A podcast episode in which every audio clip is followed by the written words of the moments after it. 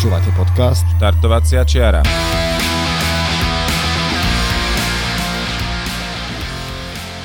Partnerom podcastu Štartovacia čiara je spoločnosť Salomon, výrobca obovy, oblečenia a doplnkov pre všetkých milovníkov horských športov. Salomon, time to play. Všetky dôležité informácie nájdete na našom webe štartovaciačiara.sk. Ak máte námety k nášmu podcastu, návrhy na inšpiratívny príbeh či osobnosť, dajte nám o tom vedieť. Vaše maily môžete posielať na adresu podcast.štartovaciačiara.sk.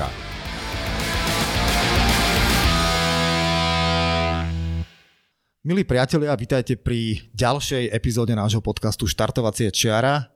Celé leto sme nenatáčali, lebo sme sa venovali samozrejme behaniu a oddychu a už ste nám to začali aj samozrejme vyčítať, že kedy bude nejaká nová časť a tak ďalej. Takže máme tu september a veríme, že táto časť uh, splní požiadavky, ktoré ste si na nás kládli, pretože máme tu bežca, ktorý je naozaj pojmom a verím, že všetko, čo sa dneska dozviete, bude pre vás natoľko zaujímavé, že to vynahradí tie 2 až 3 mesiace kľudu, ktoré sme si, ktoré sme si dali. Takže aby sme tú laťku nastavili, náš dnešný host je 5-násobný majster Českej republiky v behu na 100 km, je to trojnásobný majster Československej republiky v behu na 24 hodín.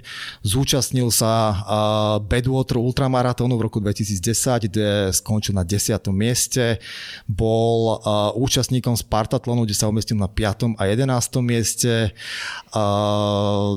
Bol 19. na majstrovstvách sveta v ultratraile, je to bývalý český rekord mať na 6 hodín a tak ďalej a tak ďalej. Dokázali by sme asi veľmi dlho rozprávať o tom, že aké sú jeho úspechy. Z toho ultratrailového sveta napríklad uh, zvíťazil uh, na Mozart stovke a myslím, že nebudeme ďalej rozprávať o všetkých jeho umiestneniach pretože verím tomu, že sa nám predstaví sám. Takže dnešným našim hostom je Daniel Orálek. Vítaj. Ahoj. Ahoj, vítame ťa. Tak e, skúsme začať e, stručne a naozaj pozrieť sa na tvoje začiatky bežecké, trošku si to potom samozrejme rozvinieme, ale skús nám povedať, ako si sa dostal k športu a neskôr možno k behu a my, si vždy s našimi hostiami položíme takýto, takýto nejaký začiatok, tak a skúsme od týmto začať a to si ten příběh rozvineme ďalej. Tak k běhu jsem se dostal přes atletiku a ten důvod byl, že v podstatě jsem byl levý na jakýkoliv jiný sport, takže tradiční fotbal na venkově mě vůbec nešel, volejbal mě sice šel o trošku lépe, ale přesto nešel mě natolik dobře, aby mě, aby mě udržel, takže atletika byla taková, kde mě nedávali na lavičku a mohl jsem si sám běhat a mohl jsem závodit, nikdo mě z toho závodu nestahoval, protože to dělám blbě a takže to ten byl ten hlavní důvod prostě. No. No dobré, čiže neboli to loptové hry, bola to tá atletika, začal si s krátkými vzdialenosťami, alebo si rovno bežal nějaké ty dlhšie? Jo, v zásadě hned u začátku bylo jasné, že sprinter ani vrhač ze mě nebude. Skokan taky ne, byť jakoby uh, moje výška třeba nebo délka mých končetin by tomu nahrávala, ale bohužel mi chybí odraz a samozřejmě ještě hůř koordinace, což se samozřejmě projevovalo v těch sportech z míči, takže tam to bylo jasný a to běhání, eh, na, zvlášť na ty dlou, delší běhy, protože od začátku jsem začínal s 15 stovkou, třema kilometrama, což v nějakých těch 12 eh, letech už vlastně byly dlouhý, dlouhý běhy, tak bylo jasný, že, že tam jedině tam můžu aspoň nějak uspět. No dobre, ináč to si povedal veľmi správne, lebo keď pozerám na teba naozaj, že tá dĺžka páží a nôh, tak by som ťa typoval možno na nejakého skokana do výšky, že tam by si sa mohol uplatniť. No, rozvíjal si teda, predpokladám, ten svoj bežecký talent v nejakom klube, alebo, alebo si išiel na vlastné triko, ale predpokladám, že v daných časoch, o ktorých sa bavíme, čiže tu sme ešte v, teda v časoch Československej socialistickej republiky, áno, áno. vtedy organizovaný šport prekvital, tak eh, kde si sa ty angažoval? Tak ja som začal nejakým atletickém kroužku, který vedl František Němec, který byl vlastně můj první trenér. A on byl z Přísnotic, což je ta další vesnice tam, kde jsem tenkrát bydlel. A ještě si tam vedl svůj atletický oddíl, takže jsem pak, když jsem ten kroužek samozřejmě nebyl, jako se scházel jednou týdně, tak jsem pak chodil i do jeho atletického oddílu ještě jednou týdně. Nicméně pořád to bylo takový to pobíhání, kdy člověk jako jednou za týden si jde zaběhat v rámci kroužku a pak jde v víkendu na nějaký závody. Já si myslím, že nejlepší místo moje bylo třeba pátý nebo desátý místo v nějakým tam běhu po okrese, takže žádný rozhodně podnikavý úspěch to nebyl. No. A potom až někdy ve 14 letech mě v podstatě docvaklo taková souvislost mezi tím, že se trénuje a že se člověk zlepšuje. A on začal fungovat, takže to mě přitáhlo k tomu, že jsem zaprvé začal trénovat sám, že to předtím jsem vůbec nedělal. A druhá věc, že jsem pak vlastně, když jsem přišel na střední školu do Brna, tak jsem přešel k jinému trenérovi, Jiřímu Seklentovi, což je dneska velmi známý trenér, který trénoval celou řadu skvělých lidí a u něho jsem byl další x let a trénoval jsem u něj.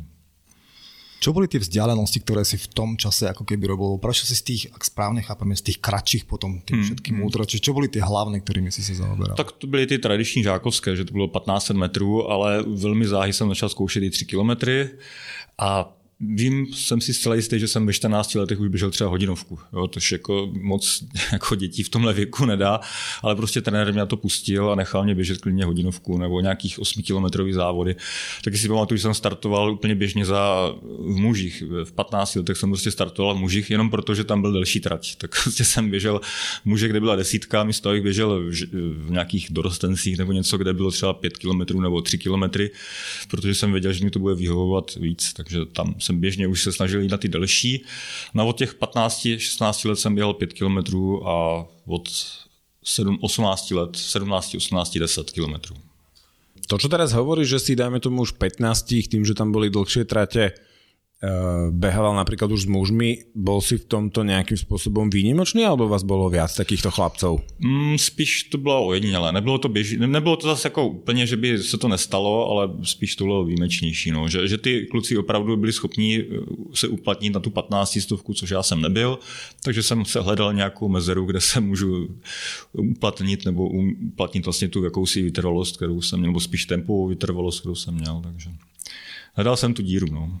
No, narážame možno aj na to, že my sa snažíme v tých našich rozhovoroch a s našimi hostiami eventuálne hľadať aj nejaké paralely na hmm. tú dnešnú dobu a, a skôr máme pocit, že dnes je to také, že a, ten beh alebo tá atletika ako keby možno, že medzi tými deťmi úplne nie je tá, tá najpopulárnejšia. Možno, možno sa mýlime, vidíme Uh, a to hovorím, že možno ten môj pohľad je skreslený, ale idú skôr možno tie loptové hry a tak ďalej, to čo beží v telke. Vidím, že triatlon v celku ako keby priťahuje tú, tú základňu. Ako to vidíš ty? Uh, já to vidím tak, že teďka vlastně jsem členem zase atletického oddílu Moravská Slávia Brno a tam je teda poměrně velká základna dětí a přijde mně, že jich tam je hodně, jo? že oni, eh, co aspoň můžu sledovat, že tam je docela dost i těch trenérů mládeže a těch dětí tam je fakt dost, že ten zájem je.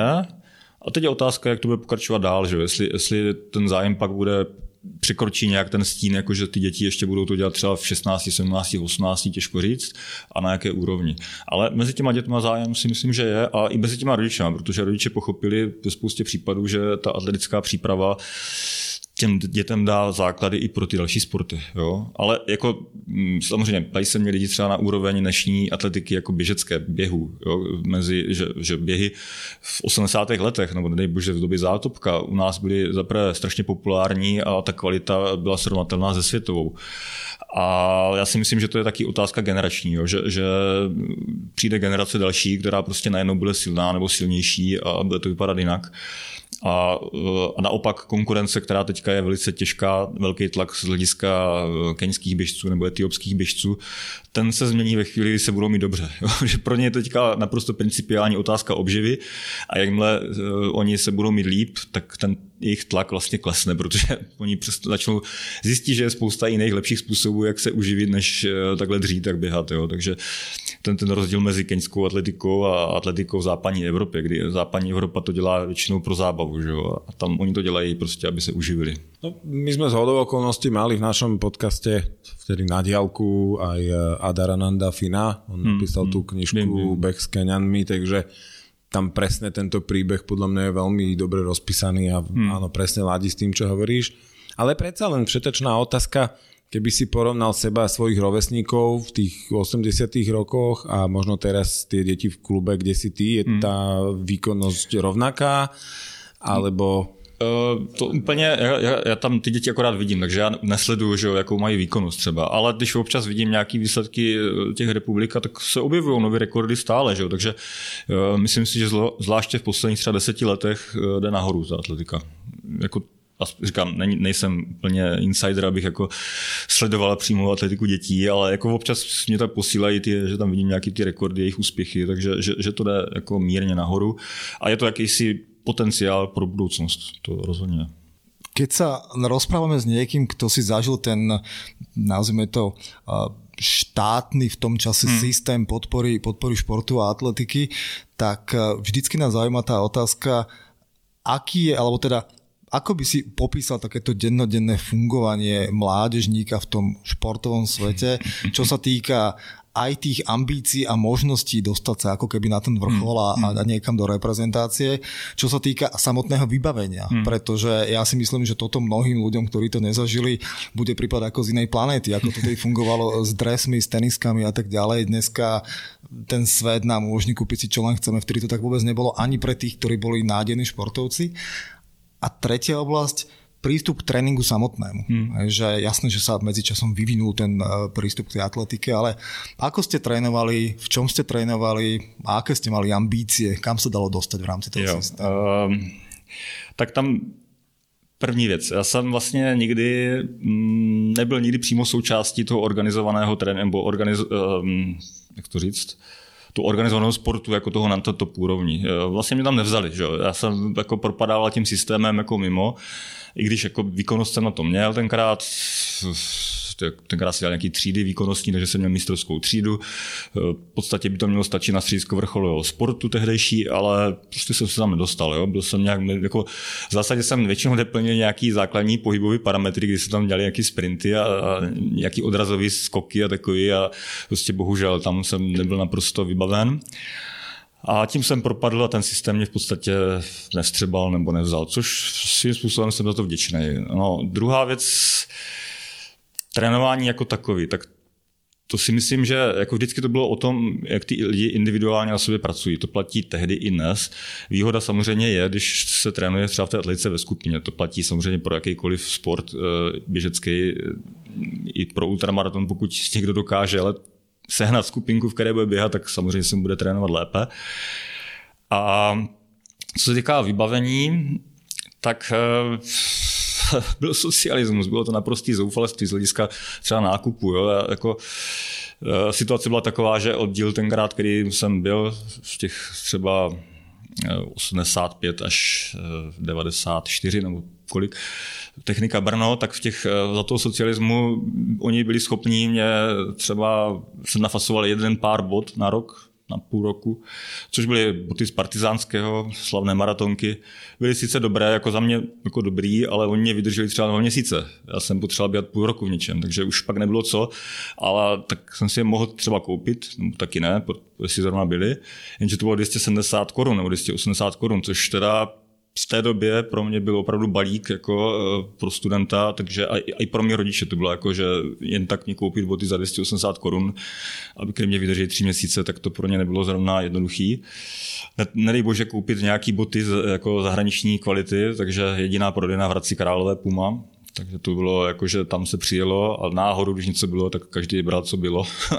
ať to bylo jakoukoliv velikost, ať to mělo jakoukoliv kvalitu. Prostě zaprvé o, o tom, jako, že jsou boty různých typů, jsme vůbec netušili. Hlavně, že to byly běžecké.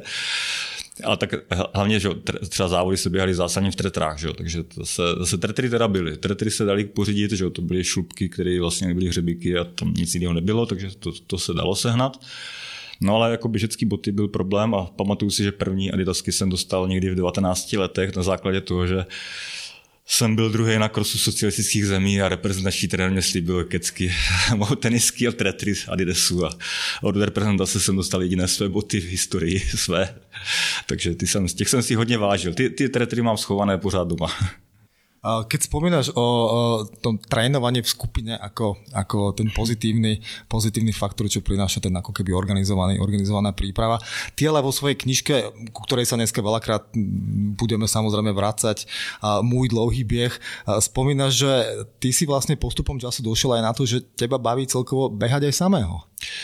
Jo, ale to spíš souvisí, to bylo později vlastně. To, se, to začalo někdy po roce 96, 7, 8, možná ještě později o trochu. Uh, protože vlastně mm, kolem roku 94 jsem došel na hranici svých tehdejších možností a myslím si, že hlavně psychicky, protože uh, souvisí to i s tím, že vlastně v 90. letech se otevřela, otevřel nám svět, no svět, hranice, takže jsme se dostali do Rakouska, do Německa, do Francie a najednou se objevily závody, které se dalo vydělávat nějaký peníze.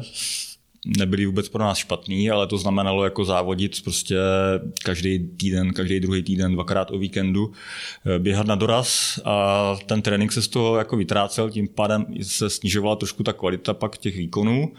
No a s tím i pak vlastně jaký takový si deziluze, že vlastně se nezlepšuju, že jo? jsem spíš stagnoval, se zlepšoval v těch letech.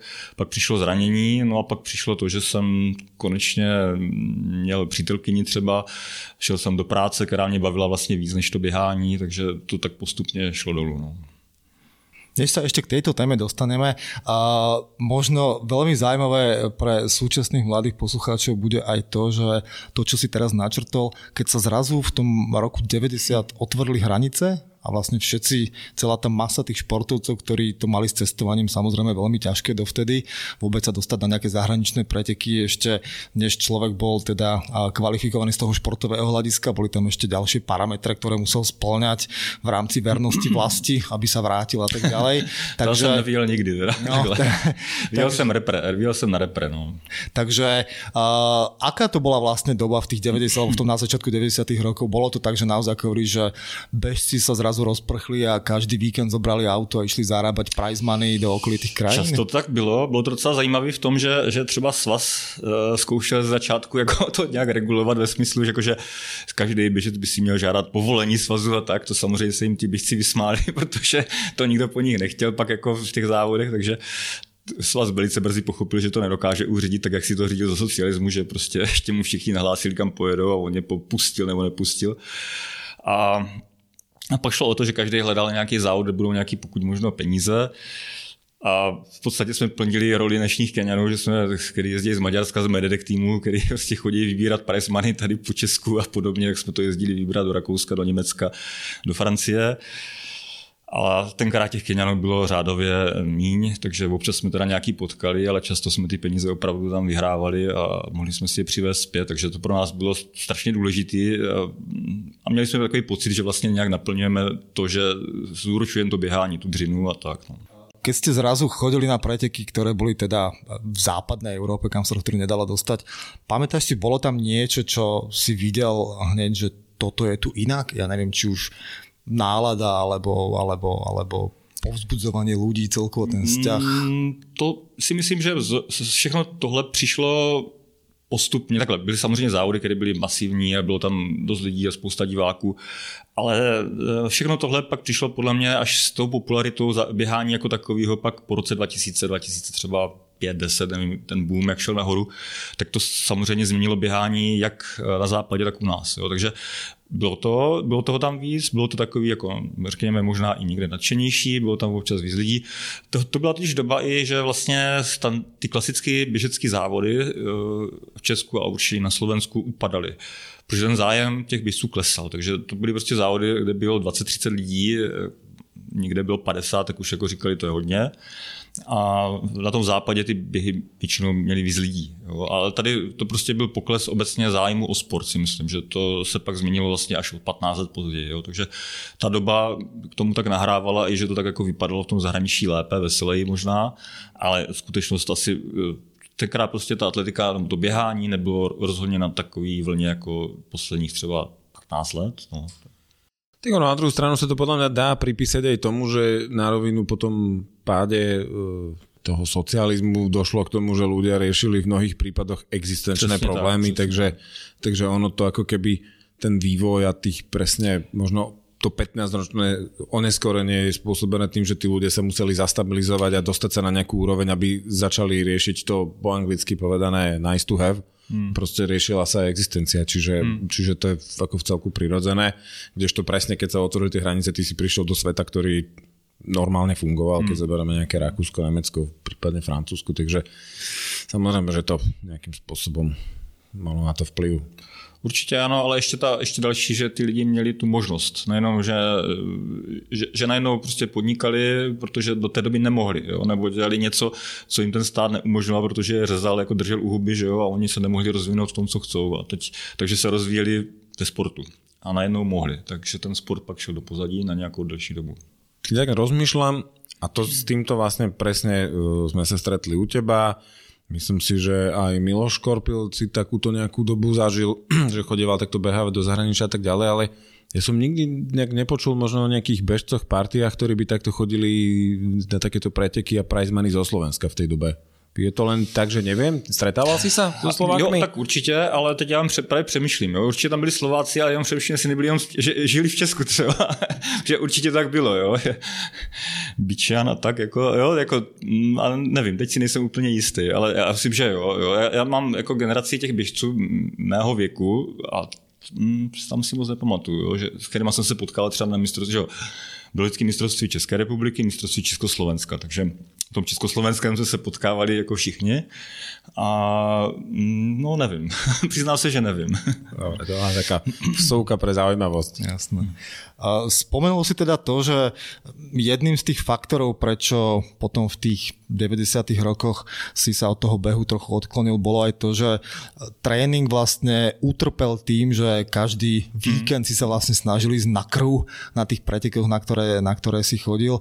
Takže bol toto teda jeden z tých ako keby spúšťačov toho, že jednoducho nedostatok tréninku a nedostatok regenerácie a stále to ako keby tlačiť na hranu určitě, počas těch víkendů. Určitě, určitě tak bylo. Samozřejmě, tenkrát jsem to tak neviděl, ale zpětně hodnoceno, jako to byl velmi důležitý faktor.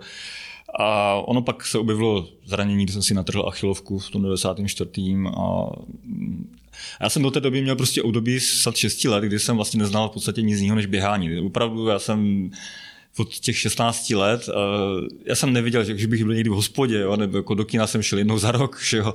člověk musel přemýšlet večer, jako co ráno bude běhat furt a to už mě unavovalo, jakože to, tam nebyla prostor žádný, tam prostě bylo jen běhání a když se k tomu není ten výsledek, který by odpovídal tomuhle, tomuhle nasazení, jo, tak to je těžké. To pak jako člověka unaví a najednou si řekne vlastně, já tady vlastně nežiju vůbec nic, ale ještě se mi to nevrací, tak to je blbý. No. Toto je jedna z tém, ktorú sa snažíme teda rozoberať práve s našimi hostiami a to je presne toto, tá oblasť motivácie, oblasť toho, ako ja vlastne sám seba definujem, že práve cez ten šport a čo sa deje, keď to v princípe stratím. Veci, ktoré to ohrozujú, napríklad presne to, že trénujem, trénujem a nezlepšujem sa a tak ďalej. A každý sa s tým vyrovnáva ako keby rôznym spôsobom a to sa snažíme teda z tých našich hostí vymačknúť, aby, aby to mohlo byť prospešné tá informácia aj pre tých, ktorí, ktorí nás počúvajú, lebo každý si tým prejde, či je to vrcholový športovec alebo, alebo nie. Tak povedz, keď teraz hovoríš, že atletika a beh bolo v podstate jediné, čo si poznal a teraz zrazu príde teda obdobie, keď to začneš strácať, ako keby, že už to neprináša to, čo to malo prinášať, prináša to skôr negatíva v podobe zranení a tak ďalej, tak akým spôsobom ty konkrétne si ako keby uh, sa vyrovnal s tou takou stratou časti tvojej vlastnej identity, he? lebo čo si budeme hovoriť, každý bežec to považuje za svoju veľkú časť samého seba. A keď to zrazu stratí pri zranení alebo čomkoľvek, tak musí hľadať novú cestu. No bylo to... Já jsem v podstatě měl eh, ne úplně pauzu od běhání, ale měl jsem řadu let, takže jsem to dal opravdu na vedlejší kole, že jsem si tak běhal podle chuti, našel jsem si spoustu jiných zábav, že například jsem začal chodit i do hospody občas a tak. Takže uh, hrál jsem třeba petank, jo, ať jako takový úplně extrémní věci, když to úplně opačný vlastně sport z opačného konce. Uh, a užíval jsem prostě jiné věci. A pak po určité době vlastně mě to přišlo jako, že jsem začal běhat trošičku víc, jako častěji, trošičku. Pak najednou jsem si řekl, tak proč bych nešel na nějaký malý závod tady, uvidím, tak ti kluci přece nemůžou zběhat tolik líp jako neuspěl jsem tam úplně, ale nebylo to taková hruza, no pak jsem postupně přidával, přidával. No a pak jsem objevil někdy kolem roku 2004 ultramaraton, takže to tam jako podle mě byl největší impuls pro mě. Čiže ta pauza trvala kolko tak asi? Bavíme se o... No, tak to 8-10 let. A ono teda takhle, ještě tam bylo, měl jsem jako zdravotní obtíže, který nějaký vrozený s ledvinama a podobně, že jsem třeba rok stál nebo půl roku stál kvůli tomu, že jsem se léčil. To bylo taky jako, že prostě se nedalo běhat. A, a tak to bylo jako ještě mezi tím. A vlastně někdy kolem toho roku 2004 jsem byl opravdu už zdravý, bez problémů. A byl jsem schopný mm, mentálně to trvalo dlouho, než jsem ultramaraton jako takový dal, ale jako byl to ten impuls prostě. Tak skús nám teda povedať, ako konkrétne prebiehalo to, že si zistil, že existuje niečo ako ultramaratón, ak teda si to predtým nevedel a ako si sa k tomu úplne prvému dostal? Eh, já jsem takhle, věděl jsem, že existuje ultramaraton. Žil jsem v Brně a v Brně žili dva nejlepší ultramaratonci 90. let. Eh, Tomáš Rusek a Jarda Kocourek. Jo. Takže já jsem je znal oba dva už v té době. Znal jsem třeba Jardu i předtím, když běhal, a i Tomáše jsem znal, když běhali ještě více standardní tratě, když Tomáš teda ultramaraton podle mě dělal za hlubokého socialismu. Jo. Ale jakože věděl jsem, že prostě běhá, že dělá tady ty dlouhé běhy. Nicméně nic mi to neříkalo, jo, takže jsem jenom viděl, že běhá občas s baťohem, že takhle pobíhá dlouhý věci a tak, ale nic mi to neříkalo. To som sa chcel spýtať, prepočte prerušujem, že ako sa takýto, povedzme, nazveme to, že normálny bežec, atlét pozeral na ľudí, ktorí behali takéto vzdialenosti? O tenkrát mi to přišlo akorát zvláštní. Já jsem věděl, že jsou dobří, že třeba i ten Jarda byl skvělý maratonec, že to mě maraton 2.15, to, to prostě ještě nedávno to byl desátý nejlepší čas všech dob v Československu. Uh, takže jsem ho mohl se teď dostal před něj, že jo, ale, ale a věděl jsem, že i ten Tomáš jako je, byl do, velice dobrý běžec, když on tu atletiku nějak nedělal. Jo. Takže z tohle hlediska jsem věděl, že jsou dobří běžci a že, že dělají něco zvláštního, ale dal mě to nezajímalo. Prostě věděl jsem, že dělají něco jiného že, že, a tak jsem nějak neprožíval.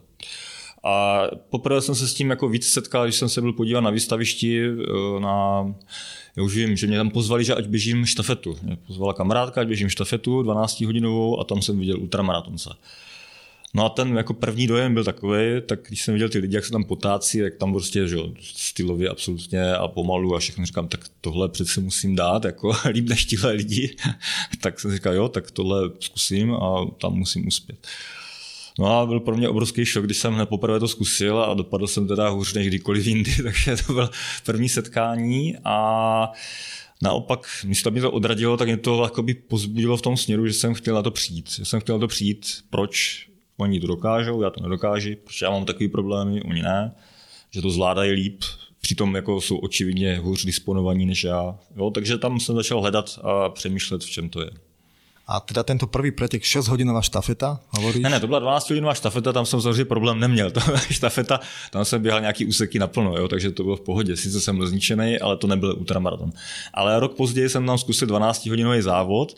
No a už po 4 hodinách jsem mě v podstatě tam vyšetřoval lékař a šel jsem domů na to úplné vyčerpání prostě došly mě cukry jo, v zásadě. Takže jsem úplně tam se klepal, měl jsem zimnici, vypadal jsem, že umřu jenom schůze do schodu do čtvrtého patra na mě trvala asi pět minut, jsem měl problém prostě vylézt.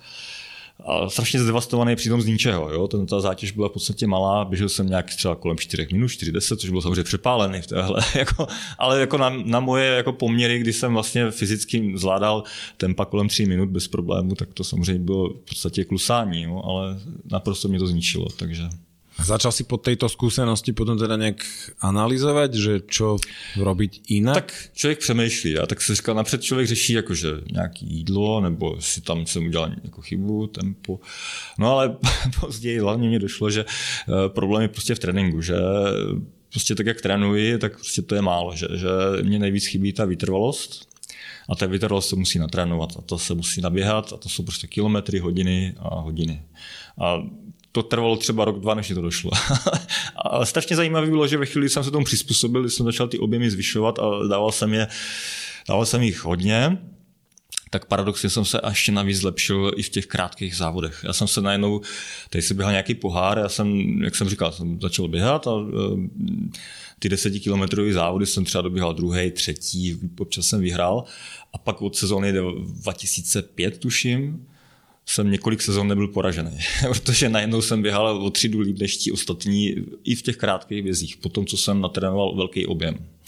Trošku mě to připomnělo situaci vlastně, když jsem zažil jako dorostenec, kdy vlastně najednou jsem začal trénovat s novým trenérem a zase byly to větší objemy, byly to tempa, byly to ostré úseky a ta změna tréninku vlastně, která byla zásadně jakoby těžší ten trénink, tak najednou ve mně zbudil jakoby obrovský nárůst formy a bylo to teda úžasný. Tam se to spojovalo ještě s dospíváním, pochopitelně, ale, ale bylo to podobné. Ta, ta pocit byl vlastně úžasný, podobný z toho, že vlastně ta forma roste a, a v podstatě sama od sebe v úvozovkách.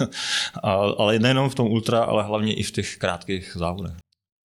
Aby sme uh, len pre, pre našich poslucháčov to objasnili, keďže my sa väčšinou bavíme o ultra traile, to znamená o behaní, behaní niekde v horách a tak ďalej. Mohol by si uh, nám priblížiť, že akou formou teda sa poväčšinou, keďže tých možností je viacej, realizujú buď takéto 24-hodinové alebo 100-kilometrové mm. preteky, pretože bavíme sa o, o flat, bavíme sa o plus minus hladkom povrchu, čiže hala vonku, porozprávaj, ako to Většin, Většinou je to tak a takhle, Typick, uh, typově se dá rozdělit na dvě věci. Jsou to závody na nějakou vzdálenost, že měří se čas a tam se třeba mistrovství světa pořádá na 100 kilometrů, to je nejčastější disciplína, ještě tam 50, ale to je takový jako baby ultra, to vlastně není v podstatě ultra, to je jakože maraton, že jo, prodloužený, ale běha, je to pod ultra. A ten druhý, druhý typ závodů jsou závody na nějaký časový interval a uběhnout co nejvíc. Eh, na nich je zvláštní, že prakticky vždycky se odehrává na okruhu, který bývá různě dlouhý a já jsem běhal nejkratší závody třeba na 250 metrových okruzích a ty nejdelší mývají kolem 5 km max, delší nebývají a že, jak jsem zmiňoval ten svůj první závod, tak to se běhal kdysi tady velice slavný závod, světový pohár na 48 hodin v pavilonu Z na výstavišti. 250 metrů dráha dokola. Takže já když jsem tam nakonec zvítězil po roce 2009, tuším, tak jsem za tu závod uběhl 1460 koleček.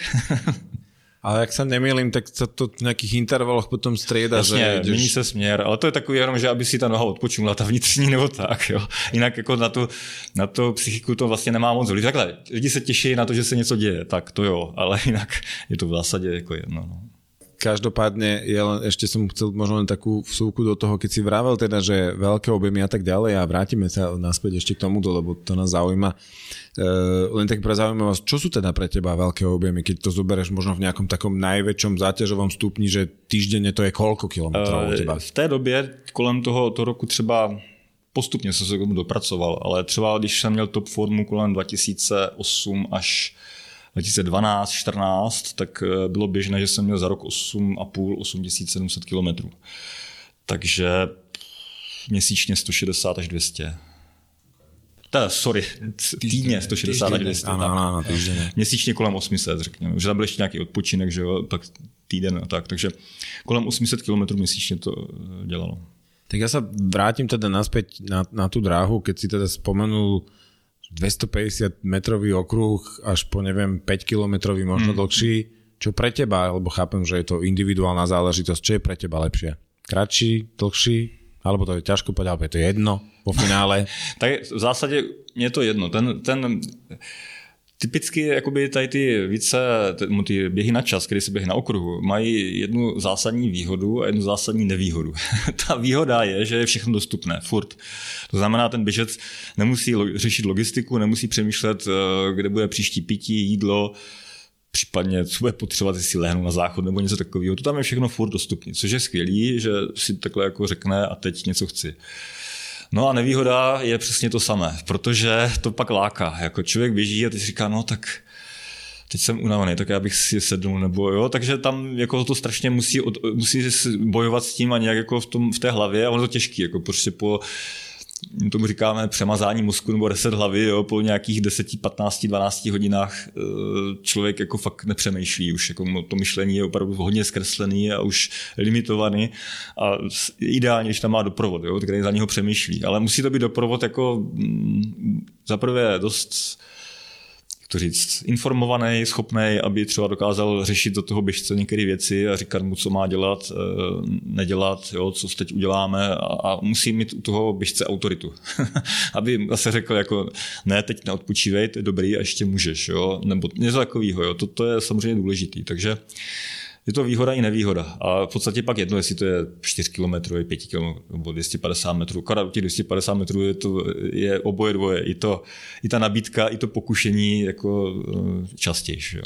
A to je vo, vo finále áno, presne, keď to zoberieme aj z pohľadu toho parťáka, ktorý ťa nejakým spôsobom posúva, pomáha ti, tak možno oproti tomu uh, ultratrailu je to iné v tom, že tam ťa vlastne ten tvoj nejaký parťák, ktorý, ktorý ti robí ten support, vidí de facto, keď ty hmm. vybehneš niekde z lesa na tej občerstvovačke, podľa toho, koľko času hmm. tam stráviš, nejak teda za ten čas musí zhodnotiť, či si alebo nie si v stave. Kdežto tu je to možno také intenzívnejšie.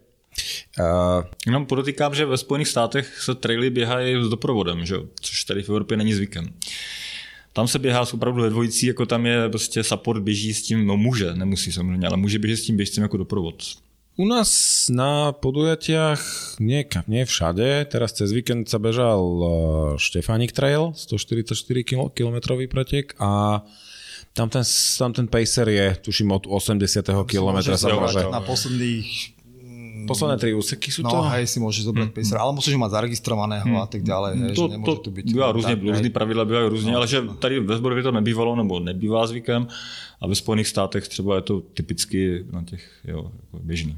Ale vrátim sa k tomu, čo si hovoril a teraz ideme teda k tomu, o čom sme sa bavili aj v aute a, a, a mimo záznam, teda nebudeme klásť tú otázku, uh, ktorú síce teraz vyslovím, ale nie je to otázka, že na čo myslíš počas toho, keď 24 hodín uh, sa súnieš niekde potom o vále. Uh, na druhú stranu vieme, pohybujeme sa v tom svete, vieme, čo to znamená proste byť naozaj dlhé hodiny na nohách a podávať nejaký, nejaký výkon v rámci svojich možností a tá hlava pracuje.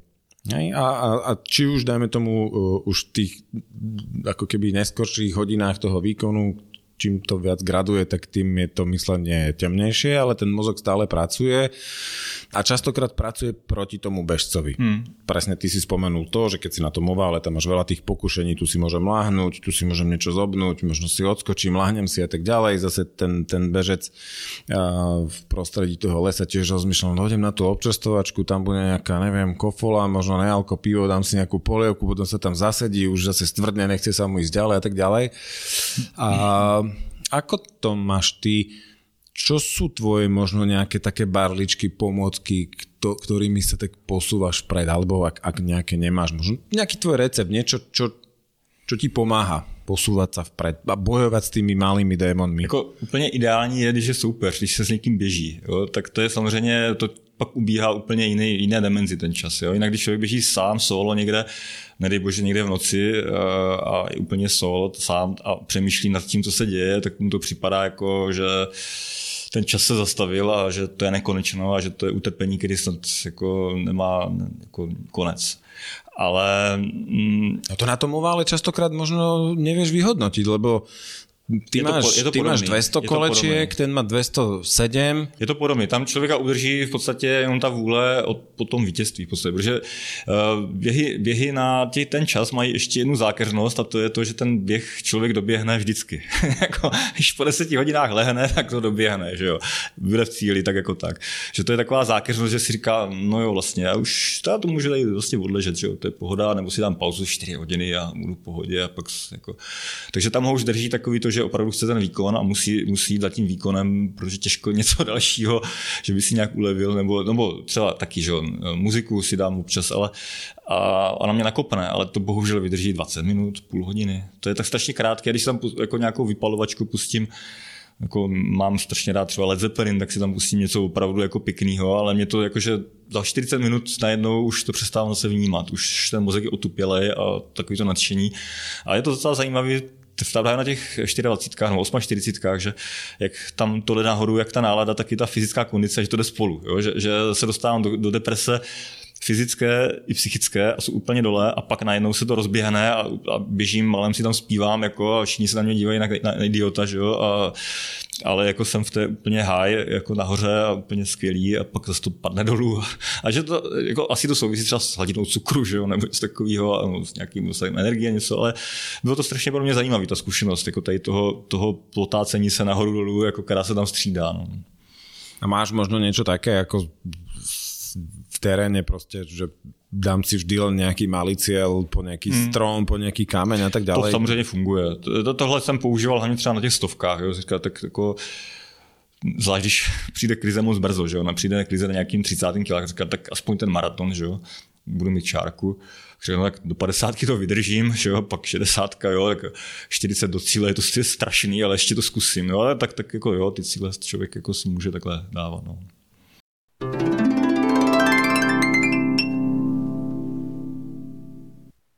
Mnoho príbehov, ktoré v dnešnom podcaste budete počuť, vychádza z knihy Môj dlouhý bieh, ktorá prednedávno vyšla už v druhom vydaní.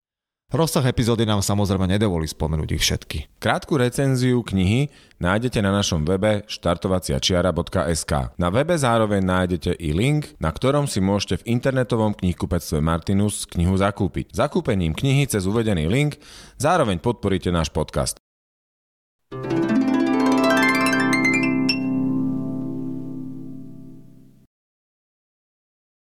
Keď sa teda vrátime ešte k tej tvojej prvej, uh, prvej uh, 24 hodinovke, alebo teda k prvému, prvom takémuto ultra, spomínal si, že to telo v princípe úplne vyplo, lebo, lebo hmm. nebolo nachystané na takýto, na takýto vytrvalostný, uh, vytrvalostný výkon. Uh, okrem tej zmeny toho, mm, toho tréningu, ktorú si spomínal, teda viacej, viacej tej vytrvalosti v nejakých, nejakých nižších, nižších tempách, ono to, myslím, že to si v tej knihe spomínal, veľká časť z toho, uh, nejaká tá hypoglykemia, ktorá na teba na konci dojde, súvisí vlastne aj so, so stravou alebo mm. celkovo s pitím a s jedením, čo pri týchto krátkých pretekoch, pri tých klasických atletických predpokladoch to človek vôbec nemyslí, pretože na to není absolútne žiaden dôvod, kdežto tuto sa je to súčasť úspechu, aby, aby proste to, to telo fungovalo tak, jak má. Tak ako si začal, ako, ako si otvoril celú túto kapitolu tohto celej tej stravy a, a pitia a jedenia gelov a no. príjmania kalórií. Uh, ty si v tomto taký špecifický, čo sa týka teba a tvojho žalúdku, tak no. skús povedať, že čo všetko si musel zaviesť do svojho tréninku. Tam jsou první věc, která byla a která souvisí s tou vytrvalostí, že jsem vlastně na začátku, když jsem začal trénovat tu vytrvalost, tak jsem i při těch trénincích trpěl často jako hypoglykemii a tak. Eh, párkrát jsem si zkusil něco vzít sebou a zjistil jsem, že to vlastně není řešení, že vlastně si něco s ním a ono to za chvíli že přijde znova a tak říkám, tak proč bych něco takového řešil. Tak naopak jsem se naučil trénovat, běhat hladový. Znamená, pro mě opravdu dneska není problém, jako to zvládnout. Eh, běžně můžu vyběhnout ráno bez ničeho. Já se ráno vstanu, napiju se trošku vody, vyběhnu, běžím 30-40 kilometrů, vrátím se a to prostě jdu najíst. Jo, to je prostě úplně běžný, běžná věc. A, nebo i delší může být, když na to přijde. Jo. A nebo pak mám nějaký, když je zima, tak i bez pití. Jo. V létě, když samozřejmě to je problém, člověk ztrácí hodně vody. Ale snažil jsem se to takhle jako co nejméně v tom tréninku opravdu limitovat tímhle. No a jeden z těch důvodů, jednak jsem teda řešil tu vytrvalost a to, že ten tělo se musí zvyknout na ten, aby co nejvíc fungovalo na tukový metabolismu. A druhý důvod byl, že mm, s tím žaludkem prostě mám problémy. Vím o tom a musím to nějak řešit. A ty problémy se dají rozdělit vlastně na, dva, na, na dvě části. Mýval jsem problémy, nebo mývám problémy i při maratonech, takže já jsem se pak naučil běhat maratony bez ničeho, takže jsem typický maraton doběhl, nic jsem prostě nejel, nepil. Uh, I tak jsem občas měl žaludeční problémy, zase ještě trošku jiného typu. Uh, to zvláštní, ale i když má člověk prázdný žaludek, tak může mít žaludeční problémy, což teda mě teda jsem do té doby netušil a měl jsem je. Ale pak třeba na ty stovky to nejde, to se nedá vyřešit tímhle. Takže jsem řešil hlavně použití třeba gelu, protože tam je velmi snadná stravitelnost. A pak jsem opravdu byl schopný zvládnout tu stovku na to, že jsem snědl třeba 7-8 nějakých gelů, v podstatě po 10 kilometrech nepozvracel jsem se, dokázal jsem doběhnout a, a dokonce jsem doběhl velmi slušný výkony. Takže tam jsem to měl jako nějak už jako vyzkoušený, občas to vyšlo, občas ne, stávalo se, že to nevyšlo, ale přišlo mě to, že to souvisí s tím, co jsem natrénoval, jako hlavně ten tukový metabolismus, jak to fungovalo to vytrvalostně. Ale trvalo to teda docela dlouho. No a na těch opravdu dlouhých tam tam je to těžký. Tam jsem pak se naučil, že je ideální jíst cokoliv, co tam je. Jako takhle, cokoliv pořád jsem si nemohl dát buček, že jo, a tak, ale jak někteří, jako jsou lidi, kteří prostě mají salám a spoustu tam salámem, že jo, tak to mi fakt nehrozilo, ale tak jako jsem dostával po troškách nějakou bramborovou kaši, rýži, k tomu možná i kousek masa a tak, tak to byl vlastně ten cíl, protože jako tam se nedá, já, já teda osobně tam na sladkým nevydržím. Jo? Já, na sladkým znamená, že se mě časem buď překyselí žaludek nebo přestane brát a hotovo. Konec. Jo? Prostě nebere a mě to vždycky strašně rozhodí. Jakože to není tak, že bych se tam odešel na záchod, vyzracel se a pokračoval, to jsem zkoušel, moc krát to nejde. Prostě mě to rozhodí tak, že, že pro mě to většinou znamená, když ne konec závodění, tak velký omezení v tom závodě. Takže to je ideální stav, když to člověk jako po troškách tam jí nějaký to běžné jídlo, ten žaludek začne postupně, ne vždycky, ale postupně fungovat, aspoň v nějaký podobě, přiměřeně a, a pak, že jo, 40 hodin prostě to se jinak nedá, jo, to, tam musí člověk jíst. No jako znal jsem, znal jsem běžce, běžkyni, ruskou běžkyni, kdy, kdy ona za celých 48 hodin pila akorát hořký čaj a jednou si dala citron. Jo. Když jsem se ptal jeho trenéra, tak říká, no podívej se na její zadek, tam má hromadu energie, v pohodě.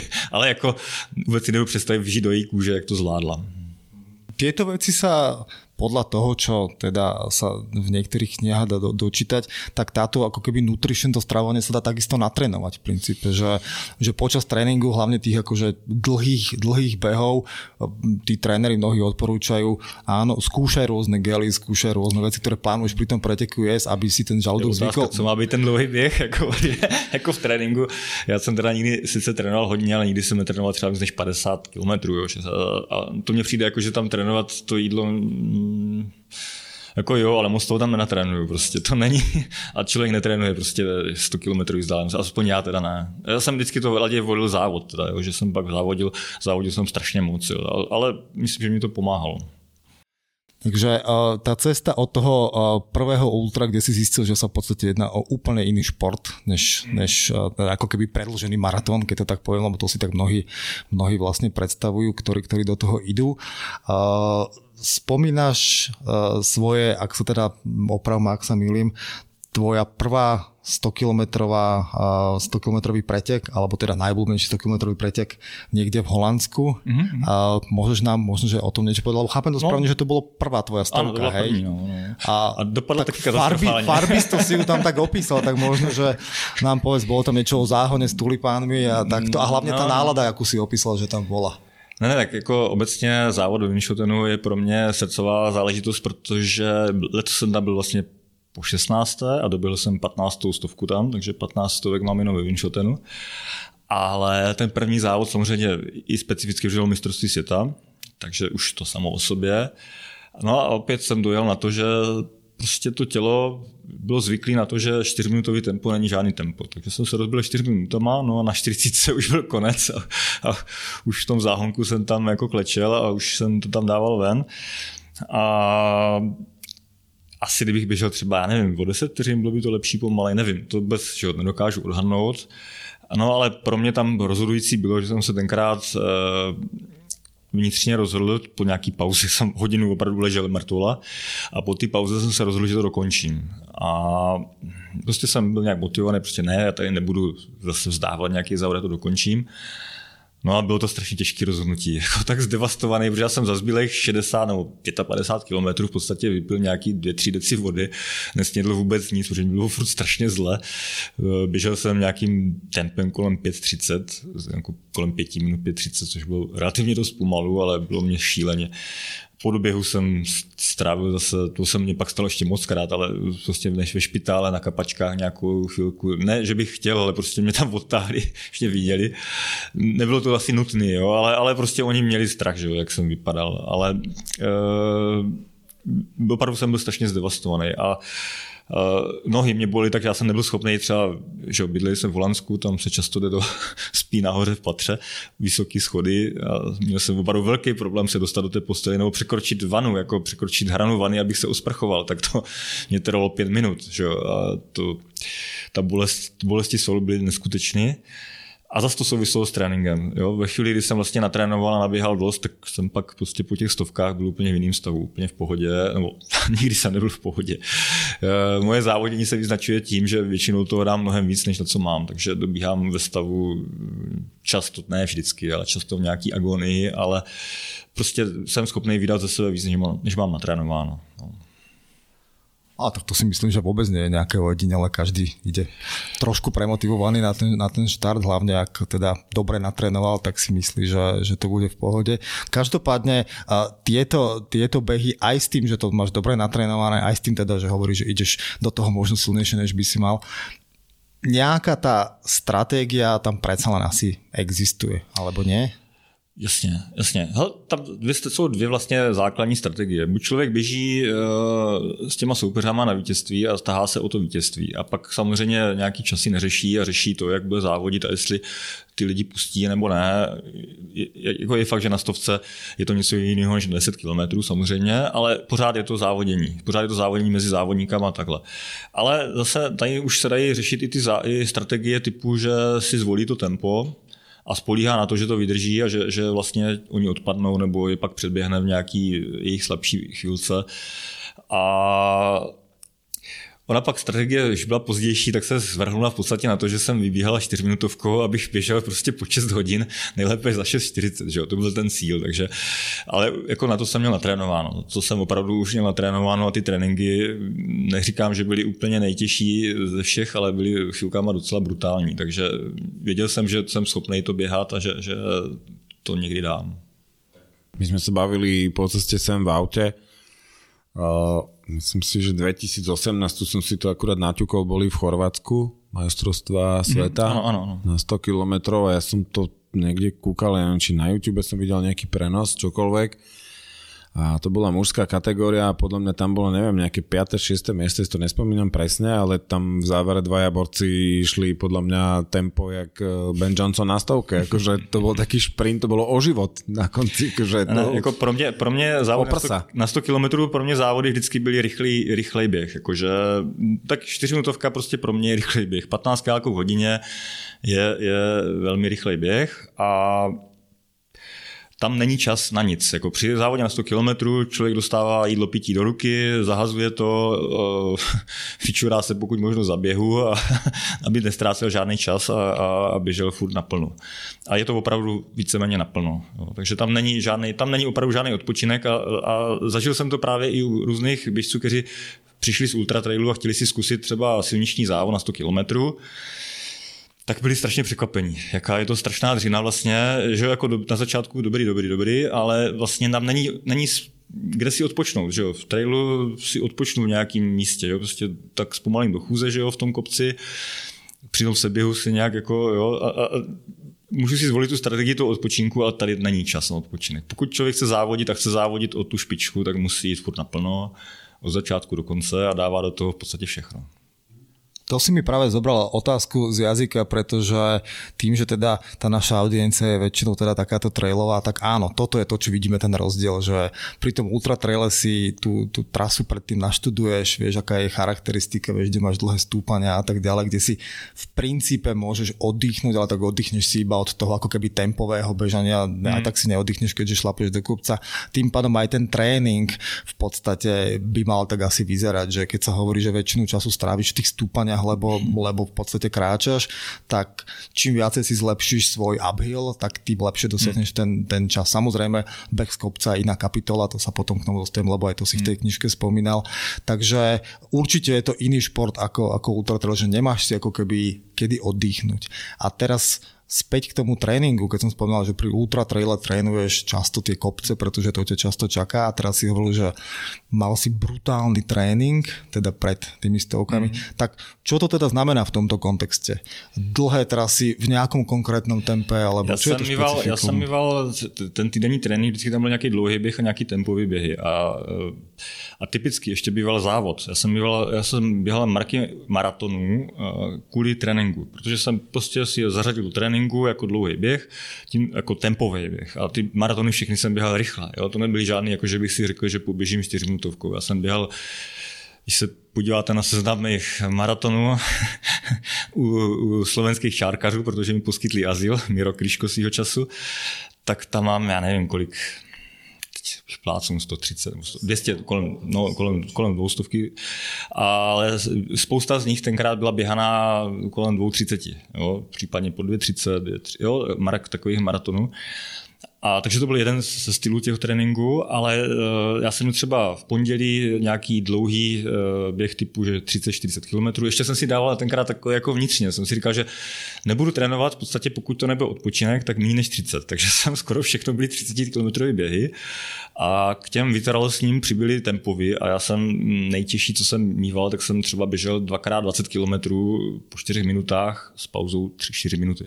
Což jako to je jako dost šílený, jo. to jsou takové jako dávky opravdu koňsky a, a drsný, jo. ale v podstatě to znamenalo, že se za dva dny po tomhle tréninku jsem šel zase nějaký ještě další, jako buď vytrvalostní nebo i tempový. A do toho jsem pořád ještě chodil i ty opravdu eh, tempové tréninky na hraně, na hraně toho anaerobního prahu, jak se říkalo za nás, který byly eh, třeba po 3,20, po 3,30, že jo, tak to jsem tam běžně do toho, do toho vkládal. Takže to byly, to byly opravdu myslím si, dost, dost, dost těžký tréninky. To, čo hovoríš, tak to je jako naozaj veľmi slušný náklad. Ja som si apropo pozrel to, čo som tu hovoril o tom 2018, tak tam bolo od 5. do 7. miesta, tí bežci boli, že v 5 sekundách. Mm, mm. A to ma vedie ďalej k tomu, že ten čas, ktorý tam bol, bol nejakých 6, 42, 30, mm, mm. 30 a 35. Pozerám tvoj najlepší, pokiaľ sa nezmenil, 6, 54, mm. 50. To by si bol do 15. miesta. Mm. Aj, takže naozaj, že veľmi, veľmi dobrý výkon.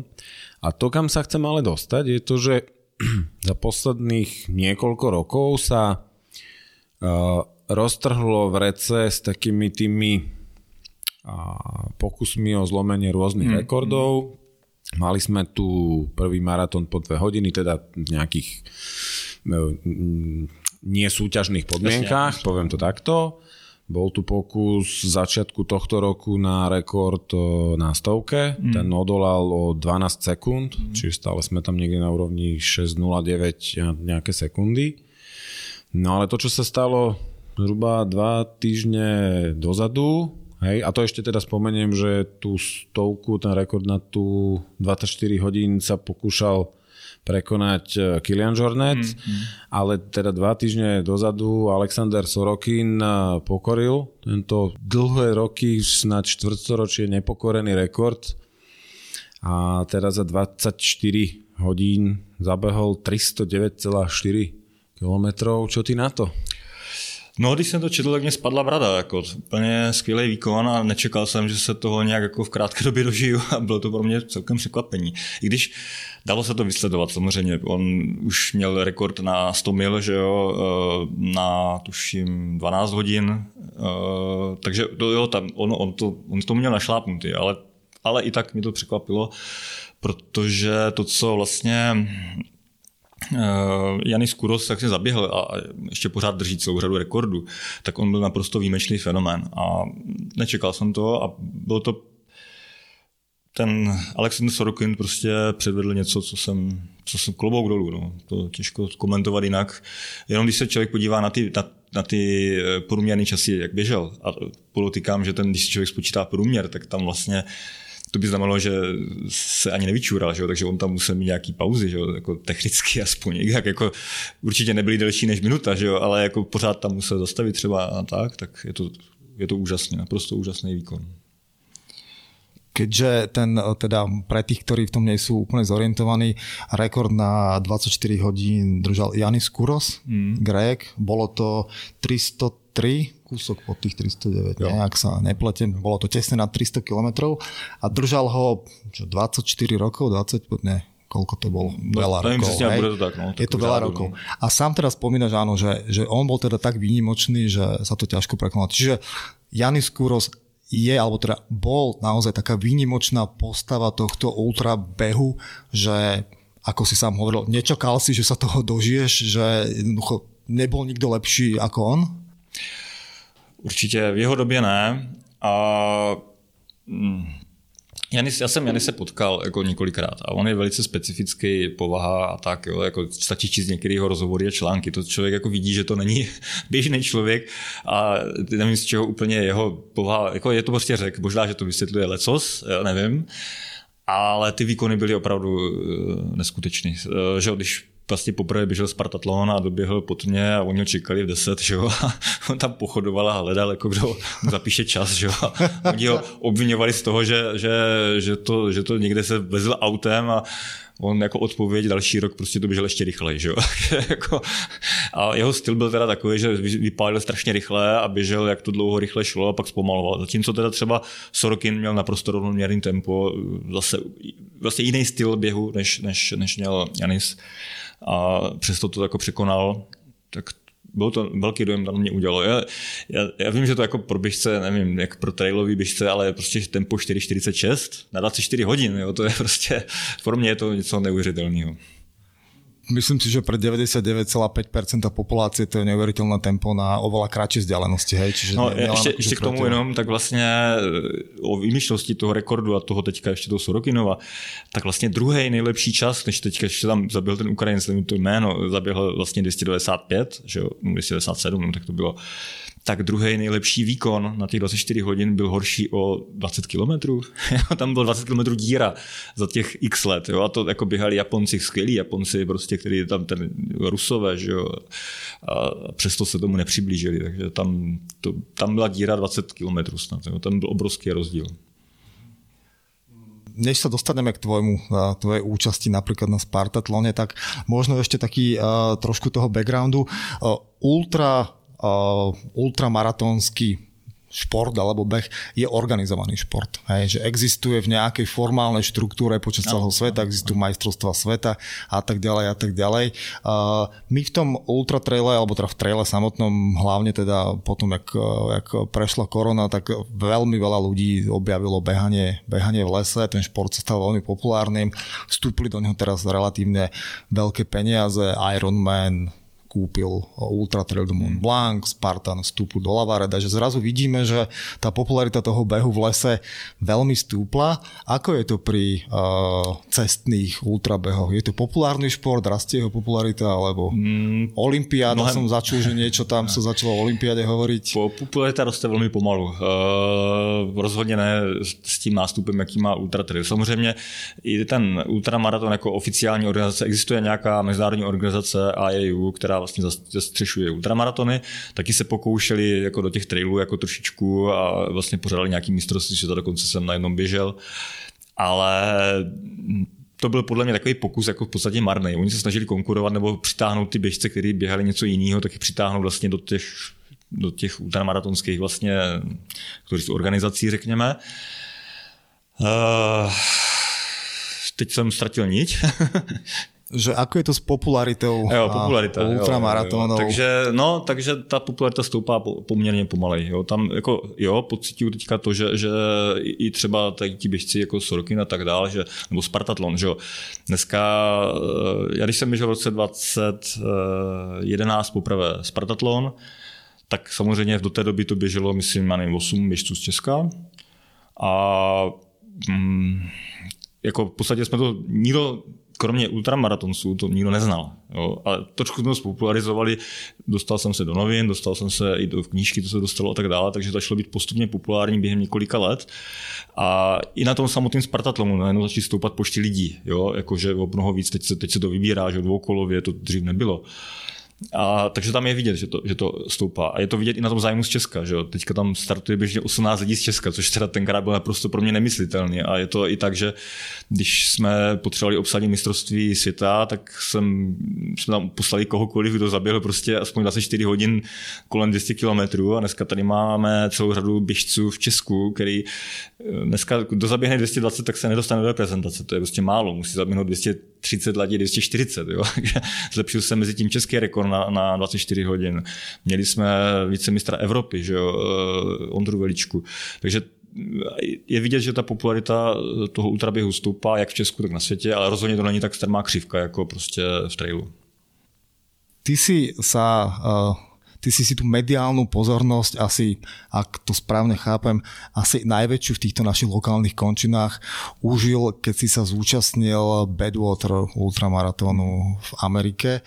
Uh, myslím, že si sme sa o tom bavili pred nahrávaním. Jeden samozrejme z veľmi mála ľudí v teda československom priestore, ktorý sa toho zúčastnil. Čiže my by sme túto príležitosť veľmi radi využili práve na to, aby si našim poslucháčom teda priblížil možno, že trošku detálnejšie o čom to vlastne je, pretože okrem toho, že je to veľmi dlhé, je to 216 km, ak sa nepletiem, beží sa to v údolí smrti v obrovských teplotách a tak ďalej. A ako to teda prebieha z tvojho pohľadu. Ty si sa tam umiestnil uh, veľmi slušne, mm. ak si dobre pamätám, tak to bolo 10. miesto, mm. čo je, myslím, že pre mňa je nepredstaviteľné tam vôbec ísť. Akože na zozname behov, ktorý by som rád absolvoval, som 5 Water rovno odpísal, že tam ja nikdy nepôjdem, lebo to, to by bolo posledné, čo by som Aj to urobil. No, pre, no a to by zase nebol až taký problém, ale určite by, by to nedopadlo dobre. Takže možno skús nám priblížiť tento v podstate ne, ne, neskutočný zážitok pre normálneho človeka. Ako to vyzerá? Support, podmienky. Jo, jo, jo. Ty sám, ako si sa cítil? No, eh, ten bych má poměrně přesně prosaný pravidla, protože to jsou američani, takže eh, když se budeš podívat na stránky, nebo to se podívat na stránky, tak tam je hmm, celá řada jakoby těch stránek popsaných jenom co se smí, co se nesmí, co se musí. Takže ten samotný běh, jak jsme tady vzpomněli, má nějaký 215, 216, 125 mil, že jo. Eh, běží se v červenci, začíná start je v Badwateru, což je vlastně nejnižší bod Spojených států. Ten myšlenka byla, že spojí nejnižší bod Spojených států s nejvyšším na Mount Whitney, což teda jim do toho hodili vidle, protože dneska už se na Mount Whitney nedá dostat nahoru, to se je přísně regulovaný a tam prostě Loteria. Ano, ano. Ale je to přesně regulovaný prostě. Takže se dá dostat do portálu Monvitny, tam se dá ještě bez problému. Takže to teď to končí v tom portálu Monvitny, což teda mimo jiné znamená, že to má velmi solidní převýšení. Oni říkají, že kolik těch stop, ale to, že, že to kolem 4,5 tisíce metrů. V reálu je to víc, protože oni nepočítají, že to takový zhoupnutí a tak, jo, a ono to nastoupá člověk jako fakt ještě víc. Jo. Takže to je i jakoby velmi slušné převýšení. No ale protože to v červenci a je to vlastně Kalif... Ne. Nevada. Ne, Nevada to není, Kalifornie to. Je to Kalifornie? OK. No, no. Z Nevady se, z Nevady se padá, je to kousíček, je to na hranicích s Nevadou, ale jakože pak už je to opravdu jenom Kalifornie. A ten, eh, v tom červenci ty teploty tam můžou dosahovat 55. Myslím si, že při tom běhu, když jsem zrovna tam byl já, tak eh, dosahovali 50, 48, 50 stupňů plus minus. A, ale třeba zajímavý, že ani noci to neklesá, že se říká na poušti, že bude noci zima, tak nebyla zima, rozhodně ne. A navíc teda teplota nekončí tím, že byste vyběhli, že se vyběhne z údolí smrti, že jo, běží se k tomu portálu Monvity a tak dále, ale to je celý poušť, takže tam prostě to pokračuje, ty teploty další den, nebo teďka se startuje zase už večer, že jo, takže dřív se startovalo ráno, když jsem běžel já, Uh, ale v podstatě to vedro je pořád. Takže ono třeba je o 3 stupně, 4 stupně jako tep, chladněji, ale pořád je to třeba 43, 45, pořád teplota je na téhle vejšce. Ochladí se v podstatě až na tom portálu, což je 2400 nad mořem, tak nějak. Tam jakože už je příjemných 25 třeba, 27, 28. No a z hlediska toho supportu, tak je to závod, který je poměrně drahý, což teda už mě jako začíná fakt vadit. Už tenkrát, když jsem startoval, startovní bylo 1000 dolarů, Dneska si myslím, že to je nějaký pětistovku zase dražší, že jo, všechno jde nahoru. A v tom v podstatě ten běžec nemá nic, kromě cílové přesky na opasek a medaile, když doběhne a ty dvě trička dostane nebo něco takového, nějaký sponzorský dárky a konec. Takže veškerý uh, servis potratí mu zajišťuje jeho doprovod, takže je povinný doprovod, ten spočívá nejméně dva lidi jedno auto, nejsou oficiální občerstvení jako takový, ale to auto může zastavit každou míli tomu běžci, což zase při teplotě 50 stupňů už je jako, jakože tak akorát ta míle. A pak to spočívá v tom, že ten support zastaví, eh, dá tomu běžci, vymění mu vlastně flašku, dá mu tam flašku s ledem, jako led se produkuje velký množství, tam musí být zajištěný, protože to chlazení je nezbytné. No a Teda mimochodem je to strašně náročný i pro eh, ten doprovod. Je, je strašně obtížný, jakože doprovod se veze v autě, ale o klimatizaci si může nechat zdát, když každou míli zastaví, otevře auto, vyleze ven do ty padesátky, tak jako se mu může stát, že skolabuje úplně stejně jak ten běžec. Jo. Je to poměrně těžký, těžká záležitost, není to úplně jednoduchý. Zvlášť takhle tam varují třeba cizince, že jo, kteří přijedou takhle dělat doprovod nebo běžci. Že jo. Takže to není, není jednoduchý. Ano a pak to záleží na tom, kolik člověk si může dovolit toho ledu, kolik vody. Takže uh, my jsme měli třeba, se tam museli nakoupit uh, kůlery, že jo, takový ty hm, chladáky, do nich nakoupit marky ledu. Dva byly na to, aby chladili všechno, případně mě. Oni, holky mě dávali led, já jsem za sebe sypal, kam to šlo. Uh, do druhé, druhé, ten třetí chladák byl čistě jenom na pitnou vodu s ledem, tam se nesmělo šahat, aby člověk nelapil nějaký ještě průjem nebo něco. No a to musí ten doprovod zajistit. Takže, a ono ještě je potřeba si uvědomit, že v údolí smrti, no za celou tu cestu je možnost si dokoupit nějaké věci na dvou místech asi, má třech, ať nějaké sám. Takže je to, je to poměrně z tohohle hlediska, z toho logistického náročný. I, pen, i finančního, protože nejenom ta, to startovné, ale člověk musí zajistit si ten doprovod a musí nakoupit ty věci, on si asi z Evropy nepřiveze, že jo, takže tam musí nakoupit a musí si to zajistit sám. Je tam nějakým způsobem limitovaný počet těch supportérů, kteří s tebou jdou? Jasně, oni tam mají, mají, oni mají popsaný úplně všechno, takže tam bylo jakože dva nejmíň, nejvíc, já nevím, šest a maximálně dvě auta a že to nesmí být takový typ auta, nesmí to být jejich obrovský SUVčka, ale můžou to být teda takový ty dodávky, eh, ty, ty, jak se to jmenuje, ta jejich nejčastější, jo, tak ta to může být, jo, ale, ale nesmí ty monster, aby by zavazili na silnici.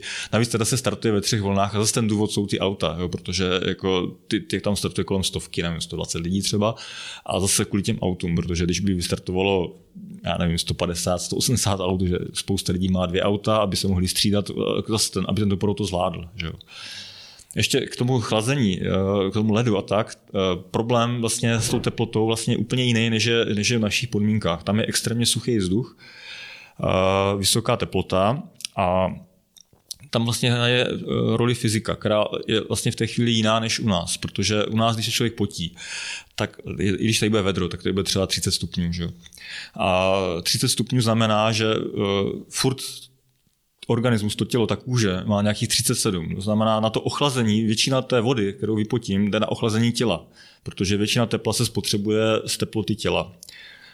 Pořád mám vyšší teplotu než to okolí. Tam je to opačně tam vlastně se ochlazuje ta, ta, ta teplo, který slouží k odpaření, se bere z teploty vzduchu a to tělo tam má daleko menší podíl. To znamená, to chlazení je mnohonásobně nižší. Jo? A člověk má pocit, že se vlastně nepotí. Je suchý, prakticky pořád suchý, jo? ale to znamená, že se velice rychle přehřeje, jo? že ta teplota může vyletět během chvíličky. Jo? Takže je strašně důležité se namáčet, ledovat, jo? držet tu teplotu toho těla, eh, protože to riziko je velký. Jo? To chvilka, jako v podstatě se říká, že kdyby, kdyby ten člověk neměl ten support, neměl tu vodu třeba dostatečně a běžel vlastně v tom tempu, to Většinou jsem běžel třeba hlavně začátek pětiminutovkou, 5, 25, 30, pak to padalo samozřejmě, ale tak by vydržel hodinu. Ale po hodině ne, že by tohle by skolaboval, v podstatě by mu hrozilo smrt, dehydratace. Jo. Praktická otázka, nohy si si neusmažil? Ne, ne, ne. To jediný jsem neměl pocit takhle. Uh, určitě, jako je tam, to, ten asfalt má nějaký stupně, ale zase tam člověk na něm tak dlouho nestojí, že jo. Ja si to nedokážem ani predstaviť. Ja som teda v júli, v červenci bol, uh, sme tam boli pracovne, ale potom sme si spravili nejaký výlet nahory a keď sme sa vracali naspäť, tak sme vystúpili pri priehrade Hoover Dam. Mm-hmm. Sme otvorili dvere toho auta, som také dve bomby, bolo asi 51 stupňov jedna fotka, druhá fotka naspäť do, do auta, do klímy, lebo to, to sa prostě nedalo vydržet. Ja si to nedokážem ani představit, že by som v tom nebude měl držet. Je to samozřejmě, když tam člověk je relaxí, jako, jakoby zvykne pocitově, eh, ale eh, oni třeba i doporučují na těch stránkách. Já jsem se připravoval v sauně. Jako já jsem se, oni to doporučují, protože tady v evropských podmínkách, samozřejmě, když bych dojel někam do Azie, asi tak asi ano, ale tady přímo těžko můžu nasimulovat teplotu, takže jediný způsob je někde v sauně zkoušet měl jsem tam nějaký šlapadlo, dělal jsem tam nějaký intervaly 20 minutový, 4 hodinový, kde jsem to prostě aspoň tu teplotu nějak zkoušel se jí přizpůsobit. Že jo. Ale v reálu je to, je to jinak. Prostě je to, je, to, je to jiná teplota, eh, jiný pocit toto keby si mi nám mohol opísať, ty si išiel do sauny, kde si behal 20 minútové intervaly. Hej, no, že, no, no, že... ne, ne, šlapal, ja som tam neměl běhat. No, no, tak šlapal. jasné, hej. Čiže si donesol si ten stepper do no, sauny. No, no, no kde boli nejakí iní ľudia? Ne, ne, na okay. neštěstí. Okay. to jsem se zvolal, že pôjdeš do sauny a pod pazuchou máš steper. Ne, za prvé v té době by byl pro mě problém vůbec, dneska už to tak jako běžnější, ale v té době vůbec sauna v létě nebyla úplně běžná. To je jedna věc. A samozřejmě tohle by byl taky problém, ale měl jsem kamaráda, který měl přístup k sauně a ten mě to zařídil, že jsem tam mohl jít. No. Ja by som sa ešte v čase presunul na jedno zaujímavé podujatie a tiež ale zostaneme v púšti. Ty si sa zúčastnil aj takého toho mm, pre, knihou presláveného Copper Canyon, mm-hmm. Copper Canyon maratonu, teda bavíme sa o knihe Born to Run mm-hmm. od Chrisa McDougalla. Keby si nám možno ešte k tomuto niečo vedel povedať, lebo samozrejme, že ono to z tej knihy poviem to tak, že Chris McDougall ako spisovateľ podľa mňa on urobil fantastickú robotu. Otázka je, že nakoľko to ladí s realitou, z toho, čo si ja pamätám z knižky, tak nie je možno až tak úplne. Tak skús nám to možno tak nejak No tak jako spousta lidí, kteří začali dělat ultramaraton, tak kniha Run pro ně byla jako úžasný čtení. No a akorát, že jo, tak už když jsme to četli, tak spousta věcí úplně, že jo, když píše o Zátopkovi, tak je vidět, že tam se občas netrefí, tak to na, mohlo napovědět, že jo, takže že, že ty věci nebyly úplně reálné.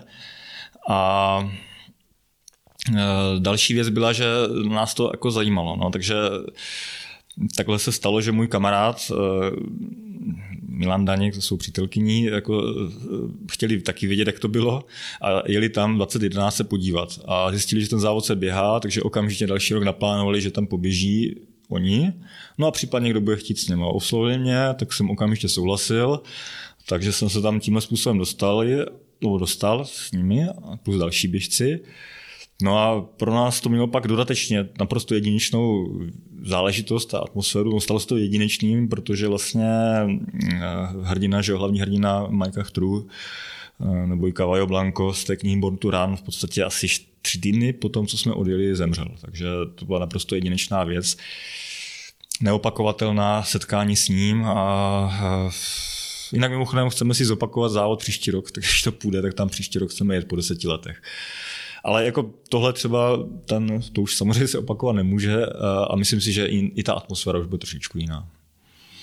Ale ja keď som to čítal z tej knihy, ako to popisoval ten, ten McDougall, že to mne sa zdalo, že ako keby to bola až taká cesta na mesiac, alebo neviem, ako sa volal taký ten starý český film Cesta do, do praveku. Jo, jo, jo. Mne to tak pripadalo, ako keby normálne, že Arthur Conan Doyle, Stratený svet. Uh, je to, je to na, naozaj tak?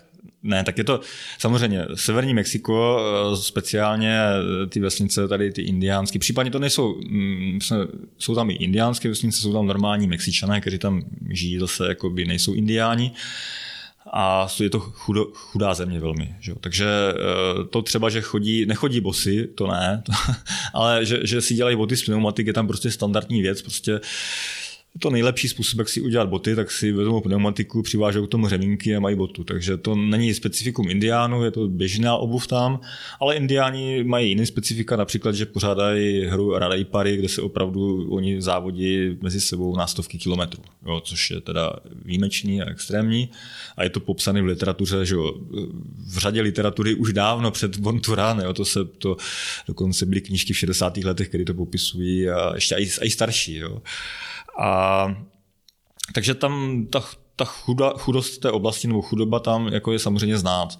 Nicméně dostat se tam dá běžnýma prostředkama, takže my jsme vlastně jeli vlakem, letěli letadlem, že z Mexico City autobusem, pak jsme jeli vlakem, pak jsme si pronajeli auto a dojeli jsme na místo, takže to je jako realita. A přímo, přímo ve vesnici Urike, nebo městečku Urike je třeba přistávací plocha, takže kdo má peníze si může pronajmout letadlo a přistát tam. Že? Takže je tam obchod, jsou tam, je tam hospoda u mama Tita a, a je tam spousta věcí jako už jako standardní civilizovaných. ale ta kniha to prostě z toho udělala jako velké dobrodružství. No, jako je tam trošku jiné dobrodružství, které není žádoucí a není moc eh, vítané a to, že prostě Mexiko má válčí drogový, drogový války s drogovými kartelama a to je tam všudy přítomný. To tam je pořád a to je opravdu riziko, který člověk si musí počítat eh, a může se stát, že, že opravdu ta smrt je tam jako takhle přítomná. No. Keďže sa nám kráti čas, tak eh, musíme sa dotknúť samozrejme jednej témy, keďže náš podcast je na nej do veľkej miere postavený a to je teda trailové behanie. Mm-hmm ty sa vo svojej knižke Môj dlouhý bieh tejto témy tak okrajovo dotýkaš tým, že nie je to úplne tvoja šálka kávy, mm tak možno keby si nám k tomuto vedel niečo povedať. Vyskúšal si si to, kvôli čomu si zistil, že, že to nie je úplne tvoje, že ta cesta je lepšia? V podstatě jsou takový, jako, je tam několik věcí. Tak první věc, že jsem tempový běžec, takže tam vlastně v ultra trailu to tempo bývá hodně rozbitý a to už jako pro mě samozřejmě troš, trošičku mě to bere to, co je to, co mám nejsilnější stránku. Že? To je ta, tahle věc. No a, ale horší věc je, že prostě s postupem věku možná, ale protože jsem, že traily začínají být, a ultra traily začínají být populární až v posledních letech, takže vlastně jsem to nikdy neskoušel trénovat ani. A e, jsem schopný třeba být konkurenceschopný podle mě díky kondici v běhu do kopce, nebo řekněme, ta chůze je pro mě horší. Musel bych to trénovat zase, protože chůze mě v podstatě vadí. Jo? Mě, mě omezuje, vadí mě, protože to ne, ne, neumím. Ale co je horší, tak neumím se běhy. A tam jsem tak limitovaný, už jsem zjistil, že jsem tak limitovaný třeba speciálně na tom Gran Canaria, že ti kluci mě utečou o tolik, že nemám vůbec šanci se s něma srovnávat. A ne, že bych neuměl běžet z kopce, ale neumím běžet v terénu z kopce. Prostě už se bojím, už mám, mám třeba nějaký věk, i, už taky jsem měl nějaké zranění a nejsem schopný to dát.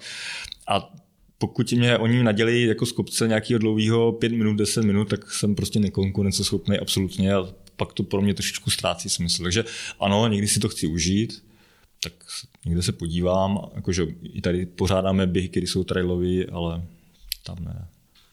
A ja sa tu ešte predsa len zachytím, keď si spomenul tú Trans Gran Canariu. Mm-hmm. A my sme spomenuli už minimálne dve veľké mená. Uh, Janis Kuros uh, a Majka Chtru alias mm-hmm. Cavallo Blanco ale ak sa teda nemýlim, tak počas e, spomínanej Trans Grand Canarie si mal tu možnosť stretnúť sa so Scottom Jurekom. Přesně tak. No.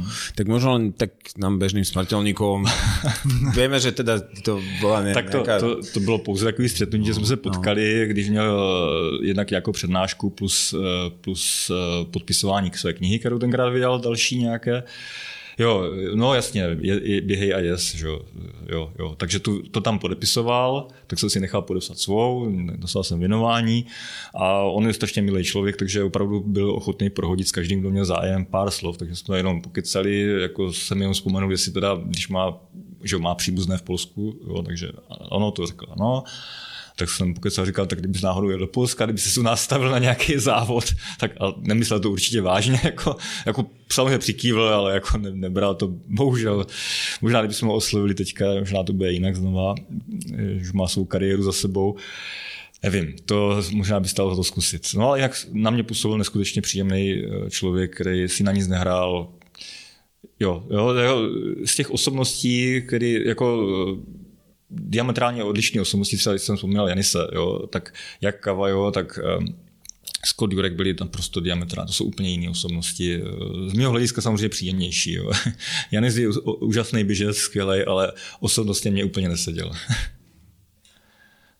Napriek tomu, ale mm, neviem, možno sme to na začiatku spomínali, že ty si zvíťazil v pretekoch Mozart 100, mm. čo je akože technicky vzaté, je to akože ultra trail, takže jeden z tých behavejších, takže možno, že práve to je taký ten sweet spot, mm. že, lebo je veľa behavých ultra trailov, ktoré nie sú veľmi, veľmi technické, kde si myslím, že... To, byl to ten důvod. To takže, no, takže tam som si istý, že, že by si dokázal nějakým způsobem zahvězdit, keby si chcel, takže... No teď už asi ne, ale předtím, když tak... se mi to povedlo vyhrát, tak jo. hej, hej, no uh, možno úplne posledná otázka, pretože uh, uh, nás ktorí sa v tom ultra trail svete nejako pohybujeme, sa tí e, ľudia, nazvime ich normálni, ktorí sa tomu nevenujú, sa stále pýtajú, že prečo to robíte a, a tak ďalej. Nebo sa, nejdeme sa pýtať, na čo myslíš pri behaní, ale tá otázka zase napríklad mňa zaujíma uh, smerom k tej, ako keby k tej ceste, k tomu, k tomu bedwateru, čo je pre mňa absolútne nepredstaviteľné, alebo ten Spartatlon, to je úplne mimo, mimo nejakého môjho uvažovania a schopnosti čo, čo je pre teba ten, ten driver, ktorý, ktorý ťa vlastne ženie ako keby v tých najtemnejších chvíľach takýchto behov, ktoré prichádzajú. Je to, mnohí si myslia, že sa chceme ďalej prekonávať a viacej kilometrov a tedy, čo si nemyslím, že je úplne pravda. nemám pocit, že bych chtěl překonat další kilometry. Většinou mám pocit, že bych si lehnul u silnice a umřel. Uh, jo, tak uh, já, stalo se mi třeba, často, často je to opravdu ten, ta touha dokončit to prostě, jako říct, jako já to chci dokončit prostě a ne za každou cenu, ale prostě za to prostě chci dokončit. Ale stalo se mě právě třeba zrovna s Partatlonu, že eh, jsem měl telefon a lidi mě tenkrát, protože to bylo celkem popularizovaný a lidi mě posílali SMSky a opravdu mě nabudili tím způsobem, že si říkám, ty mě sleduje tady jako 100 lidí, jako já prostě to, to jako musím doběhnout, jo, tak prostě se tam nějak doplazím. Takže a člověk to nějak překoná a pak už jako nějak zmechanizuje v té hlavě a je schopný to překonat. Ale samozřejmě běhání ultramaratonu je o motivaci, o, o tom, jakou tu motivaci člověk má a musí si ji neustále jako v sobě mít, protože když ji ztratí, tak prostě nedoběhne. To, to, to nejde. Jako musí tu motivaci mít v sobě a musí, může uměnit jo, v průběhu té trasy. Může to být třeba jako na předvítězství, pak, že jako aspoň dobrý čas, pak jako, že doběhne, že jo, ale musí furt, furt sobě mít, jo, a musí ten cíl jako furt mít na zrteli a musí to tam v tomhle směru tlačit. Ale obecně eh, pro mě ta motivací jako k běhání a tím pádem i k tomu jako začalo být běhání samotné, protože mě běhání začalo postupně bavit. Dřív v 90. letech prostě pro mě běhání bylo jako samotné běhání bylo prostředkem k tomu, abych byl dobrý třeba, abych se zlepšoval. Dneska už to mám jinak, dneska to mám tak, že prostě chci běhat, eh, běžím a jsem rád, že běžím, cítím se pak skvěle, žádný pivo nechutná tak dobře než po běhání, že jo? žádná večeře nebude tak dobrá jak po běhání dobře se mě spí, že jo, všechno, to prostě všechno hraje dohromady. No pak samozřejmě to závodění jako fenomén, protože tam člověk potká lidi, eh, něco si v podstatě i dokazuje, že jo, jako, že budeme si hečkat své ego pořád, že jo, každý, takže se tam něco dokazuje, ale, ale je tam i společenská věc, že tam potká eh, spoluběžce, podobně postižený lidi, že jo, jako, který to dělají a mají podobný náhled na svět. No a pak je tam ještě ta třetí rovina, když občas jako uspěje, že vyhraje a že má ten tlak na to vítězství. Jo. Takže tam obecně takových jako těch, těch rovin je několik a, a těch motivací je vždycky několik. Možno ja by som to za seba uzavrel tým citátom z obálky tvojej knihy, o ktorú sa dneska do veľkej miery opierame, kde hovoríš, že uh, najväčšie kúzlo aj najväčšia záľudnosť ultramaratónu je v tom, že nikdy neviete. Na 80. kilometri sa cítite ako svetový rekordman, ale za hodinu leziete po štyroch. A to je, myslím, že to som, keď som len zbadal, tak si hovorím, že áno, že to je... Ještě, ale dobrý, že tam ještě, že se člověk ještě zase může vrátit, že to je ještě větší kouzlo, že do dalších, jako třeba na 160 tým se zase může ještě vrátit a ještě zase se cítí takhle skvěle. Áno, áno, hej, ono to chodí v takých, v takých vlnách, takže je to, je to, to je taká tá A ještě hlavně, když pak doběhne do cíle, tak jako si říká, ty celou noc jsem trpěl, ale stalo to za to teďka. Zvlášť třeba, když dobíhá ve Spartatlonu, kde, kde to má tu atmosféru. No tá je práve v tej tvojej knižke veľmi dobre opísaná, čiže možno by sme to mohli tak generálne dneska, dneska uzavrieť tým, že pokiaľ sa ľudia chcú dozvedieť o tebe viacej, tak knižka Môj dlouhý bieh, ktorá je dostupná v knihkupectvách. Prípadne ešte možno za teba, ak neviem, pestuješ nejaký kanál na sociálnej sieti, kde ťa ľudia môžu sledovať alebo... Nejsem, tak mám, mám, svůj, mám svoje stránky, které teďka zanedbávám už dlouho, ale jinak, jinak eh, samozřejmě na stravě mě můžou sledovat, jsem tam veřejně dostupný, takže můžou vidět, co, co dělám, jak, jak, jak běhám, nijak se s tím netajím. Uh, I na tom Facebooku samozřejmě jsem jakž tak aktivní. Akorát pokud mě kontaktujete na Facebooku, tak uh, pokud toho člověka neznám vůbec, anebo nevím, kdo to je, tak eh, potřebuji, aby se mě představili, tak ho nepřidám. OK. Ja len teda možno poviem, tá stránka je ultradao.cz E, predsa len možno sú ešte nejaké preteky alebo nie, niečo, čo organizuješ, Když takhle vyvízíte, tak rád si přihřeju polivčičku. Jsem spolupořadatelem dvou podle mě skvělých závodů e, tady na Moravě a jedním z nich je Moravský ultramaraton, sedm maratonů v sedmi dnech. Míváme fakt atmosféru skvělou, si myslím, a lidi si to jenom chválí. E, bývá to na začátku července, první červencový týden a hned týden po skončení pořádáme ještě jeden zajímavější závod, to už je pro ty jakoby znalce, to je 100 mílovka a aktuálně si myslím, že jediná pravidelná 100 mílovka v Česku. Ještě tam máme baby závod 100 km pro ty, kteří si netroufnou a jmenuje se to Transmorav TMMTR a teďka bych musel strašně přemýšlet, takže dejte TMMTR.cz a, a najdete. Transmoravský masochistický terénní běh je to vlastně. Jo. Takže ten si můžete samozřejmě taky vyzkoušet. Ten, to je opravdu komorní záležitost a za mě ještě víc jakoby, eh, mám ji ještě raději, protože právě protože je komorní a je jenom pro speciální skupinu lidí, kteří si na to troufnou. Je to taká ultra party. Tak, tak. A včetně toho, že pak se dá zajít do hospody a zapít to pivem. Super, priatelia, to bol Daniel Orálek, za nás dovol, aby sme ti poďakovali. Je to pre nás Prosím. Eh, veľká čest, že si Taký... na, náš, na nás našiel čas.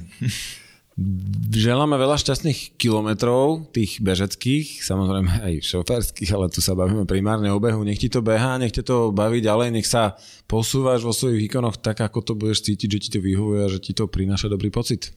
Ďakujeme. Ja taky děkuji.